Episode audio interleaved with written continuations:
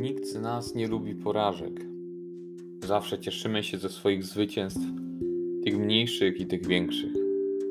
Lubimy wygrywać konkurencje, zawody, mecze.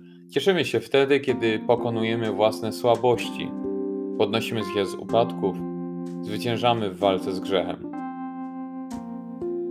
Porażka kojarzy nam się z czymś złym, przykrym, co wywołuje smutek, żal i frustrację.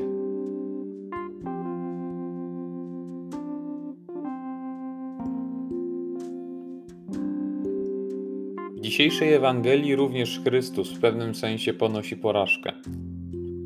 Mówi swoim uczniom o jednym z największych darów, który pragnie im przekazać. Mówi o Eucharystii. Jego słowa jednak spotykają się z niezrozumieniem. Pragnie oddać w ręce uczniów wielki skarb. Jednak ci nie chcą go słuchać. Od tego czasu wielu uczniów jego odeszło i już z nim nie chodziło. Zaistniała sytuacja nie była dla Jezusa łatwa. Wiemy, że był w pełni człowiekiem, znał więc wszystko co ludzkie, z wyjątkiem grzechu.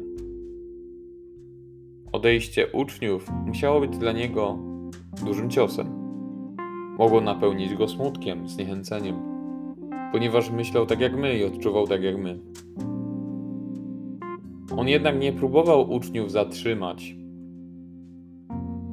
Potrafił pogodzić się ze swoją porażką i pozwolił im odejść.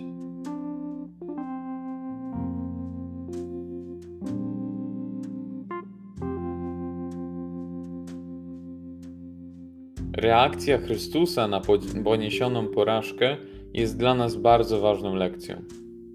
Nie jest przypadkiem, że również Jezus czasem po ludzku przegrywał. Każdy z nas potrzebuje zwycięstw i sukcesów. Równie jednak ważne, a niekiedy nawet ważniejsze, są porażki. Święty Paweł pisał: Moc bowiem słabości się doskonali. Ludzka kondycja nas ogranicza, nie pozwala nam zawsze zwyciężać. Przychodzą momenty, kiedy tracimy siły i upadamy. Jednak każda porażka jest szansą na to, by powstać silniejszym. Każda porażka jest lekcją pokory. Uczy nas dystansu do siebie, do naszych osiągnięć i sukcesów. Gdy upadamy, widzimy bardzo wyraźnie, że sami z siebie niewiele zdziałamy i potrzebujemy Boga, który pomoże nam pokonać nasze słabości i odniesie nad nimi zwycięstwo.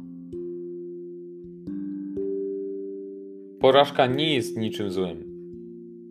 Każda przegrana, przyjęta z pokorą, jest tylko drogą ku prawdziwemu zwycięstwu.